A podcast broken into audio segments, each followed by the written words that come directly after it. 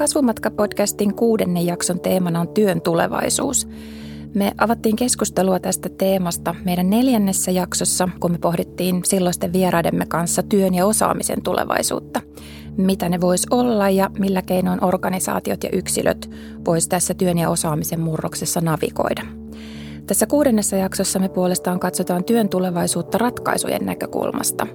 Eli miten organisaatiot voivat valmistautua työn tulevaisuuteen ja millä keinoin.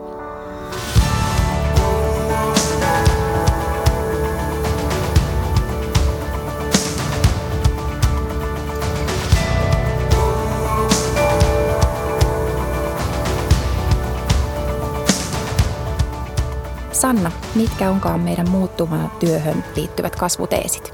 Joo, meidän tähän podcastin kokoamamme kolme teesiä ovat seuraavat. Yksi. Strategiatyön tulee pohjautua pitkän aikavälin ennakointiin. Kaksi. Tulevaisuuden yrityksiltä vaaditaan taloudellista, ekologista sekä sosiaalista kestävyyttä. Ja kolme. Uudet työn muodot haastavat nykyiset rakenteet ja toimintamallit. Kiitos Sanna. Tässä kuudennessa jaksossa siis keskustellaan organisaatioiden keinoista valmistautua ja varautua työn tulevaisuuteen.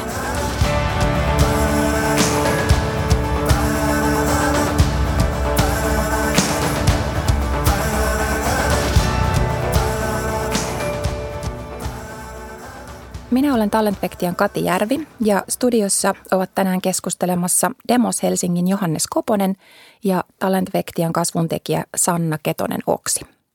Johannes, sä vastaat Demos Helsingillä ajatushautomon uusista avauksista ja olet ollut mukana monissa työn, terveyden ja teknologioiden tulevaisuuteen liittyvissä hankkeissa. Ja sultahan on vielä tässä ihan parin viikon sisällä tulossa uusi kirjakin alustatalouteen ja uusiin liiketoimintamalleihin liittyen. Mikä sua Johannes kiinnostaa työn tulevaisuudessa? Työhän on niin kuin meidän tapa kiinnittyä yhteiskuntaan. Et se, että tota, me tehdään työtä totta kai sen takia, että me saadaan palkkaa ja sen takia, että, tota, että meillä on mahdollisuuksia elämässä muutenkin, mutta ilman työtä niin me ollaan hirveän tavallaan irti yhteiskunnasta. Se on nykyään ollut niin kuin jo pitkään se tapa, millä me niin kuin annetaan itsellemme merkitys. Ja nyt kun me tiedetään, että työn niin kuin rakenteet on muuttumassa, niin nimenomaan se, että miten me rakennetaan se merkitys ja kuuluvuuden tunne ja osallistuminen siinä uudessa yhteiskunnassa, niin se on ehkä mun mielestä se kaikkein kiinnostavin ja perimmäisin asia niin kuin tavallaan se meidän yhdessä tekemisen tapa muuttuu, niin silloin me ollaan hirveän perimmäisten asioiden tota, kanssa tekemisissä. Et ehkä siellä se jotenkin on se kaikkein kiinnostavin asia. Johanneksen keskustelukumppanina meillä on Talentvektian tulevaisuusasiantuntija ja tutkija, kasvuntekijä Sanna Ketonen Oksi.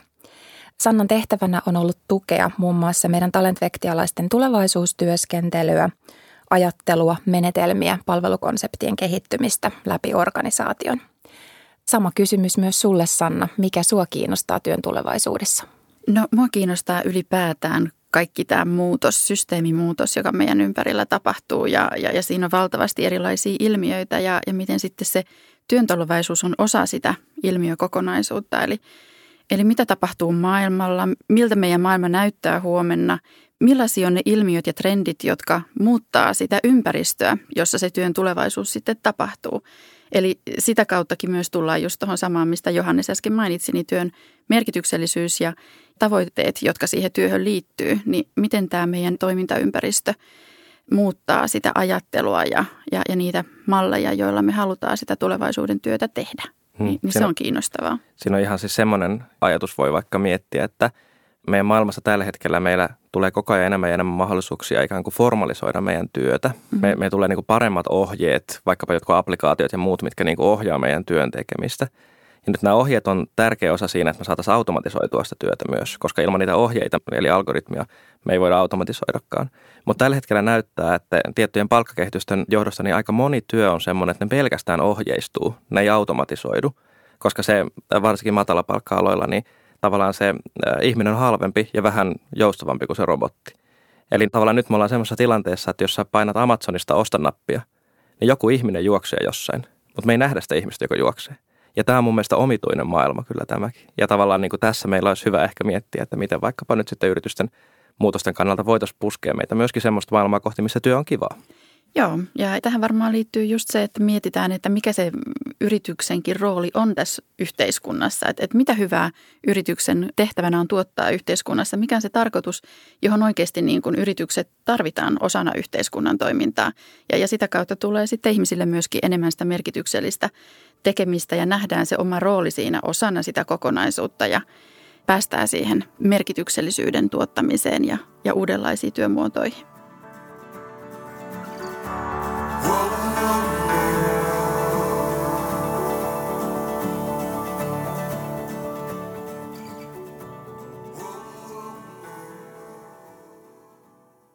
Tänään siis jutellaan yritysten keinoista valmistautua ja varautua työn tulevaisuuteen ja, ja moni organisaatio varmasti onkin jo pysähtynyt työn tulevaisuutta ja siihen liittyviä asioita pohtimaan. Mutta kerrotteko vielä Sanna ja Johannes, että minkä takia ihan joka ikisen organisaation olisi tässä hetkessä hyvä pysähtyä pohtimaan työn tulevaisuutta ja lähteä siihen valmistautumaan ja varautumaan?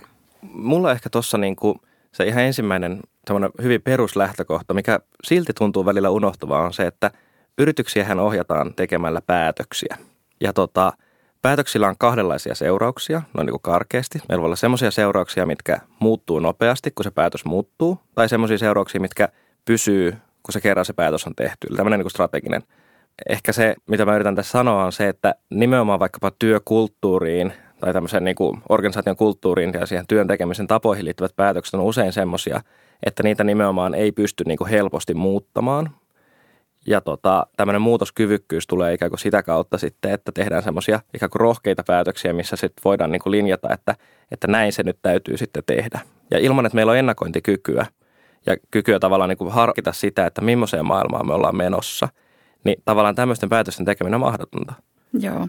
Mä kyllä komppaan tätä aika lailla, koska jos mietitään ihan pari vuotta sitten, monille on varmaankin tuttu tällainen – BCG Henderson-instituutin tutkimus, jossa tutkittiin yritysten keski-ikää ja, ja miten se on muuttunut 50-luvulta nykypäivää. Ja siinähän todettiin, että 50-luvulla tällaisten suuryritysten keski-ikä oli noin 70 vuotta ja 2015 se oli enää 15 vuotta. Siinä on huomattava muutos siinä yritysten iässä ja tässä niin kuin nimenomaan tämä strateginen uudistumiskyky oli se juttu, mikä, mikä niin kuin herätti tässä niin kuin sen kiinnostuksen. Eli Eli osataanko me miettiä näistä toimintaa riittävän pitkälle ja pitkäjänteisellä niin kuin strategisella kyvykkyydellä? Et mitä se on se tulevaisuuden osaaminen ja, ja mihin tätä organisaatiota pitää rakentaa? Mm. Jotenkin se just vielä, että se osaaminen on tavallaan tärkeä osa, mutta sitten vielä se nimenomaan se toimintakulttuuri ja semmoiset tavallaan se niin kuin ihmisten välillä tapahtuva juttu, niin se on myös semmoinen asia, mitä se yritys pystyy ohjaamaan. Mm. Ja tota, jotenkin se että ilman, että niin kuin niitä asioita tehdään ikään kuin pitkäjänteisesti, niin, mm. niin kyllä se firma aika heikoilla usein on. Samaan aikaan, mm. kun meillä on sellainen tilanne, että esimerkiksi pörssiyritykset kuitenkin vastuussa osakkeenomistajilleen, osakkeenomistajien tavallaan se, että kuinka pitkään se osake pysyy hallussa, voi olla jotain mikrosekunteja nykymaailmassa. Se tavallaan, jolle sitä työtä ikään kuin, niin kuin tässä mielessä tehdään, mm. niin sillä ei ole insentiiviä välttämättä siihen pitkäjänteisyyteen. Tämä ristiriita on myös kiinnostavaa.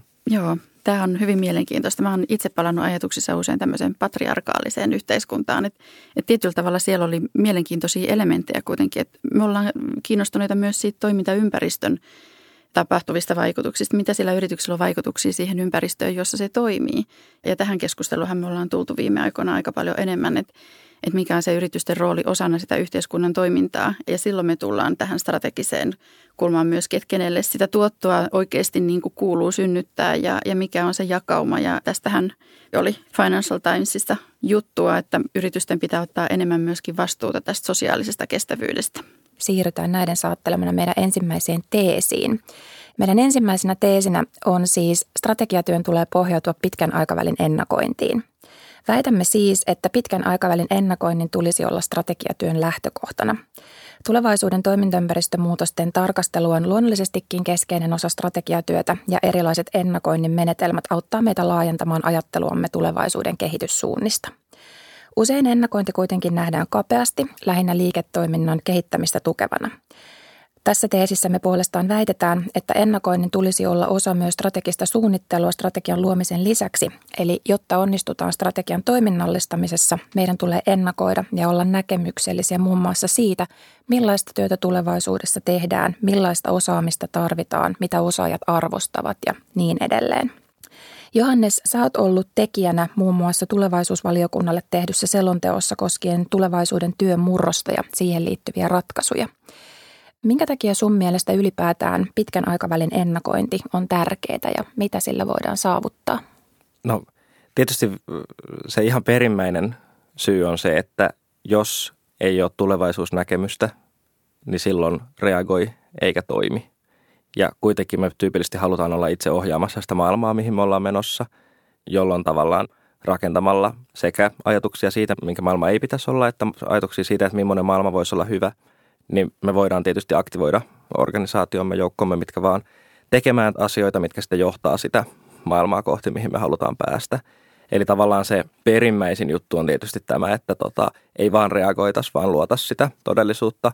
Yrityksetkin, jopa keskikokoiset yritykset pystyy tuottamaan sitä tulevaisuuttaan myös. Niiden ei tavallaan tarvitse pelkästään toimia siinä ympäristössä, mikä ohjaa, vaan siellä on niin kuin paljon asioita, missä voidaan muokata sitä maailmaa, missä toimitaan, varsinkin kun aikajänne on riittävän pitkä. Et sehän tässä on kiinnostavaa myöskin, että hyvin lyhyellä jänteellä kaikki asiat vaikuttaa vääjäämättömiltä – erittäin pitkällä aikajänteellä kaikki vaikuttaa kaoottiselta, mutta siinä välissä on semmoinen on tota alue, riippuen tietenkin yrityksen niin kuin, tai minkä tahansa toimijan tota, rakenteellisesta viiveistä, missä niin kuin sillä tavalla aktiivisella, visionäärisellä toiminnalla voidaan muokata sitä maailmaa semmoiseksi, mihin halutaan mennä. Ei tietenkään täysin, mutta sinne voidaan tuoda niitä piirteitä.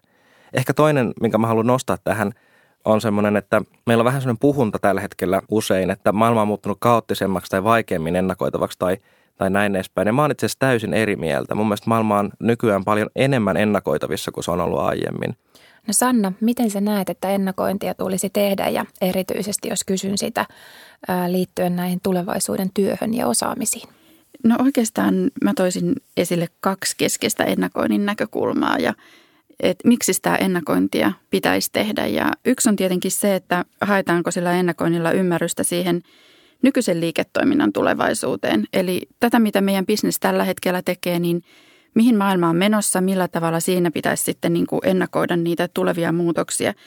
Ja toinen näkökulma on se, että halutaanko ennakoida, että millaista uutta liiketoimintaa tai uudenlaisia markkinoita halutaan synnyttää. Ja tässä tullaan enemmän myöskin siihen erilaiseen niin kuin tavoitteen asettamiseen. Eli kun näitä muutoksia tapahtuu ja erilaiset ilmiöt ilmastonmuutoskin niin kuin tuottaa meille uudenlaisia tarpeita siellä yritystoiminnassa reagoida tähän muutokseen, niin, niin halutaanko me sitten jatkaa sitä meidän nykyistä toimintaa vai halutaanko me ottaa joku ihan uudenlainen tavoite siihen niin kuin osallistuu yhteiskunnassa tähän asian ratkaisemiseen. Ja tässähän Agenda 2030, YK on kestävän kehityksen agenda on niin kuin ollut merkittävä tekijä viime vuosina nostamassa tätä kysymystä esille. Että halutaanko me toimia tällä nykyisellä mallilla vai halutaanko me tavoitella jotakin ihan uudenlaista? siinä on semmoinen, tota, että voi olla hyödyllistä joskus rakentaa se oma organisaation toiminta niin, että se on ikään kuin tulevaisuuden oikealla puolella. Että ollaan vähän niin kuin, että vaikkapa työhön liittyen, ää, niin sanotaan nyt vaikka ää, semmoinen niin kuin iso muutos, mikä on ollut käynnissä jo pitkään ja monilla aloilla on edennyt jo niin kuin aika pitkälle ja toisilla sitä vähemmän, on nyt vaikka sitten naisten osallistuminen tavallaan niin kuin yritysten johtamiseen eri tavoilla. Ja tavallaan niin kuin semmoinen – hyvä tapa mun mielestä miettiä sitä, että mikä on se meidän tulevaisuuden organisaatio, niin on niin kuin myöntää, että right, että tässä on nyt niin kuin varmaan yksi tämmöinen kehityskulku, missä meidän pitäisi nyt petrata, vaikka nyt ollaan sähköalalla, missä tyypillisesti on, on vielä niin kuin hyvin epätasa-arvoinen tämä niin kuin kuvio. Ja sitten alkaa rakentaa tietoisesti sitä organisaatio niin, että se on ikään kuin tulevaisuus valmis. Et meidän organisaatio on semmoinen, mitä nämä muut meidän kilpailijat tulee olemaan kymmenen vuoden päästä. Kyllä siitä jotain hyötyä täytyy olla. Millaisia Kyllä. keinoja sä, Johannes, nostaisit tulla tulevaisuus valmiimmaksi? Sä sanoit äsken, että tätä tulevaisuustyöskentelyä pitäisi tehdä enemmän ja enemmän, niin minkälaisia työkaluja yritykset tai muutkin organisaatiot vois käyttää? Niin itse asiassa tota, mä en ole aina ihan varma, että kannattaako tulevaisuustyötä tehdä niin kuin loputtoman paljon myöskään. Joku oikea määrä on hyvä määrä. On nähnyt myös organisaatioita, jotka mielestäni tekee sitä jopa vähän turhan paljon, varsinkin semmoisissa – Mm, hyvä esimerkki on ehkä tämä tota, Siilasmaan Riston paranoidi optimisti-kirja, missä ne kertoo, että millä tavalla ne teki hallitustasolla niitä Nokian skenaarioita. Ja nehän on tehnyt niitä siis tulevaisuuden tutkijan näkökulmasta aivan siis niin kuin uskomattoman määrän ja siis aivan niin kuin älyttömän määrän sitä työtä. Niillä olisi ollut muutamakin työväline käytössä, niin olisi paljon helpommalla päästy samoihin lopputuloksiin. Mutta toki niin kuin on varmasti niin, että – tyypillisesti organisaatiot on, on niin kuin hetkessä kiinni ja sehän on ihan niin kuin osittain hyvä, mutta sitten tavallaan niin kuin mun ajattelussa se varmaan menee niin, että tota, on hyödyllistä katsoa erikseen ansaintamallia ja liiketoimintajärjestelmää, eli siis sitä, että miten erilaiset arvot ja rahat liikkuu ja millä tavalla ihmiset toimii siinä organisaatiossa. Ja näistä molemmista lähtee niin kuin miettimään sitä, että missä se tavallaan niin kuin ihan rakenteellinen tota, toiminta voisi olla joskus jatkossa. Hmm. Mainitsit tuossa Siilasmaan kirjan, joka nostatti kiinnostusta skenaariotyöskentelyn ympärille ja oot myös ollut tekemässä skenaarioita työn tulevaisuudesta vuonna 2040. Milloin suosittelisit, että kannattaa lähteä skenaarioita rakentamaan pitkän aikavälin ennakoinnin tueksi? Skenaarioilla on mun mielestä kaksi roolia. Jos puhutaan nimenomaan yrityksistä nyt, me, me ollaan Demoksena ja mä oon tehnyt kymmenisen vuotta erilaisia skenaariotöitä ja tietysti nämä tämmöiset vähän niin kuin isommat, voisi sanoa niin kuin julkisen puolen tai jonkun ison tematiikan skenaarit vähän eri, eri juttu kuitenkin. Mutta yrityksissä ja myöskin julkisessa organisaatiossa mun mielestä kaksi eri paikkaa, missä skenaario on hyödyllinen. Toinen on se, että me tehdään skenaario ennen kun meidän strategiaprosessi alkaa liikkumaan, jotta me saadaan hyvä ymmärrys siitä toimintaympäristössä ja just tiedetään, mitä päätöksiä, nimenomaan tämmöisiä pysyviä seurauksia aiheuttavia päätöksiä me voidaan tehdä siinä strategiaprosessissa, että me päästään kohti sitä maailmaa, mikä me halutaan tuottaa. Ja toinen, mikä on minusta ihan yhtä lailla hyödyllinen, on se, että tehdään skenaariot sen strategiaprosessin jälkeen, jolloin me pystytään arvioimaan meidän strategiaa sen perusteella, että millä tavalla meidän tulevaisuusymmärrys on muuttunut tässä strategiaprosessissa josta johtopäätöksenä usein voisi tulla semmoisia oivalluksia, kuten esimerkiksi, että tarviiko meidän tehdä ensi vuonna strategiaa uusiksi vai ei. Useinhan ei välttämättä kannata tehdä joka vuosi strategiaa uusiksi, vaan ehkä sitä tulevaisuustyötä voisi tehdä tota, ikään kuin päivittää ja, ja saada sillä sitä niin kuin tavallaan kykyä arvioida sen oman strategian tämmöistä niin kuin ehkä muutoskyvykkyyttä.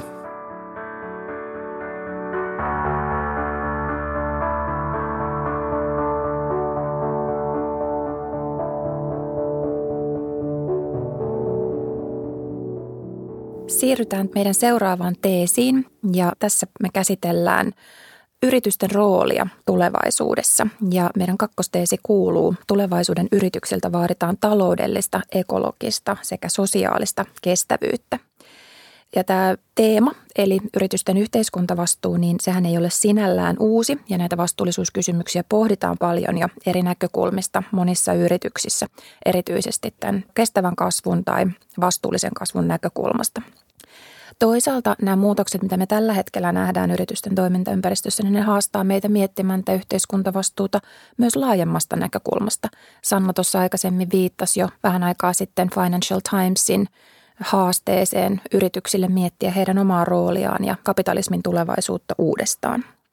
Tällä hetkellä esimerkiksi Suomessa on vahva halu saada ilmastotoimet politiikan ytimeen ja konkreettisia toimia tämän edistämiseksi vaaditaan myös yrityspuolelta – ja tietysti tässäkin ollaan puhuttu jo näistä muista jännitteistä, jotka tällä hetkellä on ilmassa, esimerkiksi liittyen huoleen tuloerojen kasvusta tai sosiaalisesta epätasa-arvosta, mitkä voi seurata näiden teknologisten murrosten aiheuttamina, mistä ollaan tässä jo juteltukin. Ja tämän vuoksi me väitetään, että taloudellisen ja ekologisen kestävyyden lisäksi yritysten tulee olla myös sosiaalisesti kestäviä – Lähdetään ihan ensimmäisenä liikkeelle siitä, että mitäs me oikein tarkoitetaankaan tällä sosiaalisella kestävyydellä. Sanna, avaatko hieman, mitä sosiaalinen kestävyys tarkoittaa? Joo, eli me paljon puhutaan tosiaankin talouden näkökulmasta tai nyt ilmastokriisin myötä niin kuin siitä yritysten ekologisesta eh, vastuullisuudesta, mutta sitten aika usein me jäädään sosiaalisen kestävyyden kannalta niin kuin sellaiseen ajatukseen, että se on enemmänkin sitä työhyvinvointia ja meidän oman työyhteisön niin kuin – sosiaalisen pääoman niin kuin tukemista, mutta jos me ajatellaan sosiaalista kestävyyttä vähän laajemmin, niin, niin silloin me tullaan vasta siihen kysymykseen siitä, että mikä on yritysten rooli osana yhteiskuntaa ja, ja sillä tavalla myöskin sitten siihen sosiaalisen kestävyyden näkökulmaan. Eli mitä yritykset voisivat tehdä turvatakseen sitten tämän hyvinvoinnin myöskin siinä toimintaympäristössään ja, ja laajemmin yhteiskunnassa – Johannes, mihin suuntaan sä uskot yhteiskuntavastuun roolin kehittyvän tulevaisuuden yhteiskunnassa ja etenkin täällä meillä Suomessa? Mä en niin kuin itse hirveästi pidä siitä termistä yhteiskuntavastuu. Se mun mielestä ohjaa yritykset ajattelee helposti sitä, että heillä on niin kuin tämä normaali toiminta ja sitten on jotain tämmöisiä vähän niin kuin lisävastuita, mitkä sitten tehdään silloin, kun varsinkin kun menee hyvin, niin voidaan vähän niin kuin tsempata ja laittaa lisää euroja joillekin orpolapsille. Että se, tota, mulla on sellainen olo, että mihin sen pitäisi mennä. En tiedä, onko se menossa sinne todella, mutta mihin sen pitäisi mennä, niin, niin on nimenomaan se, että se liiketoimintamallien suunnittelu lähtee liikkeelle semmoisesta moniarvoisesta vähän niin kuin value-based design on sellainen termi, mitä joskus käytetään. Eli tota, rakennetaan ne liiketoiminnan, ihan ne perusoletukset sen mukaan, että siellä syntyy ää, ulkoisvaikutuksia ja hyötyjä, jotka auttaa se sekä sitä, vaikka alustayrityksessä nähdään niin kuin verkoston ulkoisvaikutuksia, mutta sitten myös sitä laajempaa yhteiskuntaa. Ja tässä on niin kuin semmoinen kiinnostava huomio, että perinteisesti vanhat toimialat, jossa on niin kuin tämmöisiä sata vuotta vanhoja firmoja, niin niillä on muodostunut semmoinen toimintamalli, mikä tyypillisesti tuottaa merkittäviä yhteiskunnallisia hyötyjä sen niiden perusbisneksen lisäksi. Vaikkapa paperilehdet. Tota, niiden liiketoimintamalli on kiinnostava. Puhuttiin kaksista markkinoista, mutta itse asiassa niillä on viidet markkinat, jos ollaan oikein tarkkoja. Eli kahdet markkinat tarkoitti sitä, että myi ensiksi paperilehden lukijoille ja sitten ne myi lukijoiden määrän mainostajille. Mutta sen lisäksi, mitä ne teki, niin oli se, että ne maksoi toimittajille vähemmän palkkoja kuin vastaaviin duuneihin, jotka on viestintäalalla. Ja ne sai maksettua sen sen takia, että se on valtapositio. Ne voi sanoa, että tämä on niin kuin kova paikka ja sä pääset tässä nyt määrittää yhteiskuntaa. Joten siitä tulee vähän niin kuin lisämaksu siitä vallasta sille jännästi. Neljäs markkina on siis se, että tota, nämä paperilehdet teki tämmöisiä yhteiskunnallisesti merkittäviä uutisia, vaikka sote-uutisia. Ja ne sai sitä vastaan esimerkiksi Suomessa alvialennuksia. Siinä oli ihan rahallinen kontribuutio, että tehtiin tärkeitä juttuja – ja tota, saatiin sitten rahaa vastineeksi. Ja tämähän niin katosi tämä alvi-alennus Suomessa esimerkiksi nyt tota, sitä ei enää ole. Ja tavallaan samaan aikaan myöskin netin myötä tiedetään, että ihmiset ei lue näitä sote-uutisia enää. Se media on niin pirstaloitunut ja näin edespäin. Nämä uudet mediaa välittävät tahot, niin rikkoo tämän tämmöisen yhteiskunnallisen tavallaan niin osan sitä liiketoimintamallia. Ne pelkästään myy sitä mainontaa, ne ei myy sitä välttämättä sille ihmiselle – mutta ne ei myöskään tuota niitä yhteiskunnallisia hyötyjä siinä määrin, kun nämä paperilehdet pystyvät ainakin sen ajan niin kuin ajattelusta tuottamaan.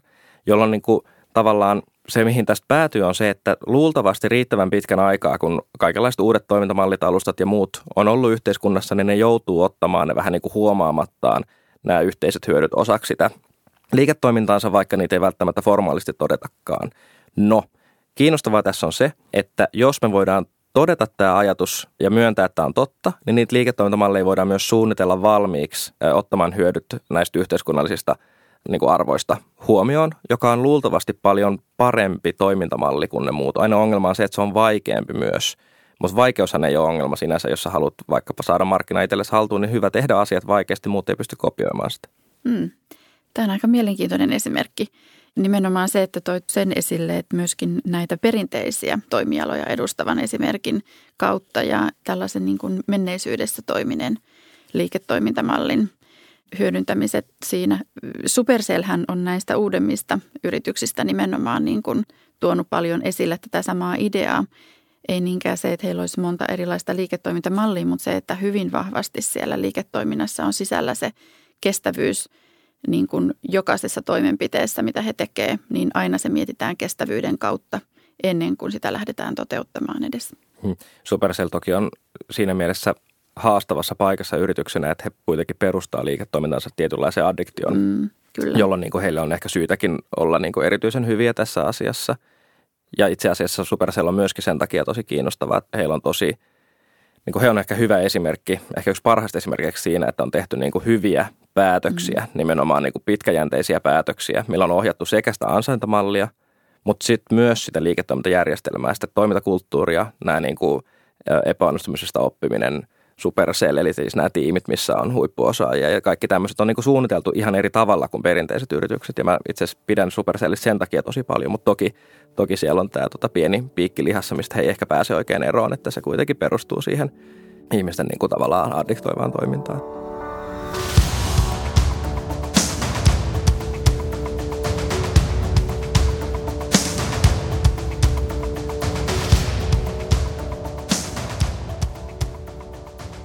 Toisaalta sekä jatkuvan oppimisen tukeminen, mutta myös nämä uudet työn muodot haastaa meidän nykyiset rakenteet ja toimintamallit.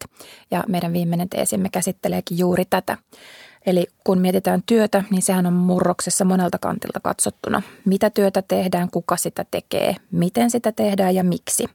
Ja kaikki tämä murros, nämä eri näkökulmat tietysti haastaa ne rakenteet ja toimintamallit, joissa työtä tehdään niin yritysten osalta kuin yhteiskunnankin osalta.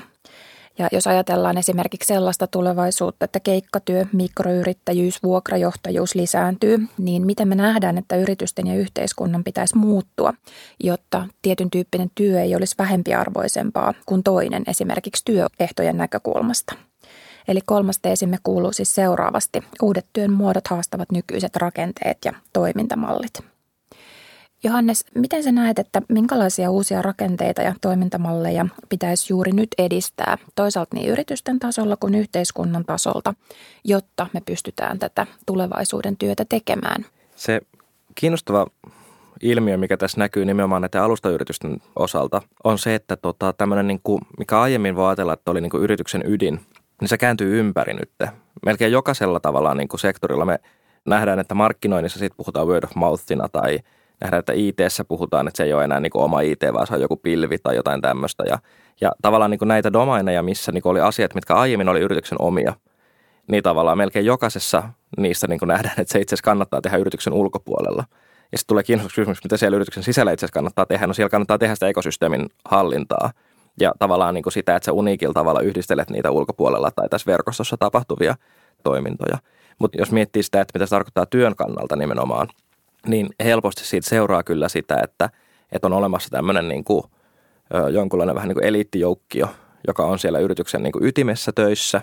Ja siellä siis ollaan sen takia, että siellä voidaan varmistaa se yhteinen oppiminen ja ehkä se sosiaalinen pääoma. Ja sitten kaikki ne asiat, missä ei nähdä, että tarvitaan sitä oppimista – niin ne kannattaa siirtää sinne verkostoon. Ja nyt tämä on eri asia kuin se, kun me puhuttiin joskus aiemmin 90-luvulla ydinosaamisista. Koska itse asiassa voi olla, että sen yrityksen se arvoketju ja ne ydinosaamiset tapahtuu siellä sen yrityksen ytimen ulkopuolella. Ja tämä vaatii kyllä niin kuin, no mun mielestä ensisijaisesti vaatii niin kuin johtajuudelta. Meidän pitäisi pystyä oikeasti uudelleen määrittelemään johtaminen ja niin kuin sen muutoskyvykkyyden näkökulmasta. Sitä työtä on mun mielestä tehty liian vähän. Johtajuuspuhe on hirveän pehmeitä – mutta toki myös vaatii uudelleen määrittelyä siitä, että mitkä valmiudet sillä yksilöllä pitää olla missäkin positiossa siellä organisaatioissa. Me ollaan keskusteltu laajoista teemoista tänään liittyen organisaatioiden keinoihin valmistautua ja varautua työn tulevaisuuteen, pitkän aikavälin ennakointia, oman roolin laajentamista enemmän kohti sosiaalista kestävyyttä sekä uusien toimintamallien ja rakenteiden luomista – Jostain pitää aina lähteä liikenteeseen ja jos miettii näitä keinoja valmistautua ja varautua työn tulevaisuuteen, niin mikä voisi Sanna ja Johannes olla se ensimmäinen askel, josta lähteä liikenteeseen? Kyllä mulla ainakin herää tämän meidän keskustelun pohjaltakin, niin tärkein kysymys on varmasti se, että mietitään, mikä on se olemassaolon tarkoitus. On se sitten niin kuin yksilö tai organisaatio tai, tai yhteiskunnan joku muu osanen, niin mitä kohti me ollaan menossa ja miksi, niin sen pohtimisesta kun aloitetaan, niin päästään jo tosi pitkälle ja, ja sen jälkeen on helppo luoda niitä, niitä esimerkiksi ennakoinnin prosesseja sitten sen tueksi, että miten siihen tavoitteeseen voi päästä. Kyllä mun näkökulmasta se on se ensimmäinen askel, minkä kannattaa jokaisen organisaation ottaa, niin on varmasti se, että ymmärtää sen oman liiketoimintajärjestelmän kautta, eli sen, että mitä ihmiset milloinkin tekee, niin sen, että just millaisia osaamisia me tarvitaan tulevaisuudessa, miten meidän nykyiset ihmiset voi liikkua niihin paikkoihin, missä tota, he kuitenkin tulee olemaan ja, ja näin edespäin. Tästä mä itse asiassa kirjassani alustatalous ja uudet liiketoimintamallit jonkin verran kerronkin. Kiitos Johannes ja Sanna, että olitte mukana keskustelemassa työn tulevaisuudesta ja kävitte läpi keinoja valmistautua ja varautua työn tulevaisuuteen. Me toivotaan, että tästä keskustelusta jäi kuulijoillemme rohkeutta lähteä rakentamaan proaktiivisesti edellytyksiä tulevaisuuden työlle ja astua niin sanotusti sen oman tontin ulkopuolelle. Suomen kokoiselle maalle osaamisen ylläpitämisen ja kehittämisen tulee olla kaikille yhteinen asia. Ja viime viikolla julkaistussa Saa soveltaa raportissahan maalailtiin ihannekuvaa osaamisen kehittämiseen liittyen – Ihanteellisessa kokonaiskuvassa yhteiskunnan eri toimijat, oppilaitokset, yritykset ja yhteiskunnalliset toimijat ovatkin eräänlainen ekosysteemi, jossa yhteinen tavoite on yksilön osaamisen jatkuva kehittäminen ja yhteiskunnan kilpailukyvyn ylläpitäminen. Eli pitkälti sitä samaa teesiä, mistä me tässä jaksossa ollaan keskusteltu. Me kaikki varmasti allekirjoitetaan tämä ihannekuva ja sen tärkeys.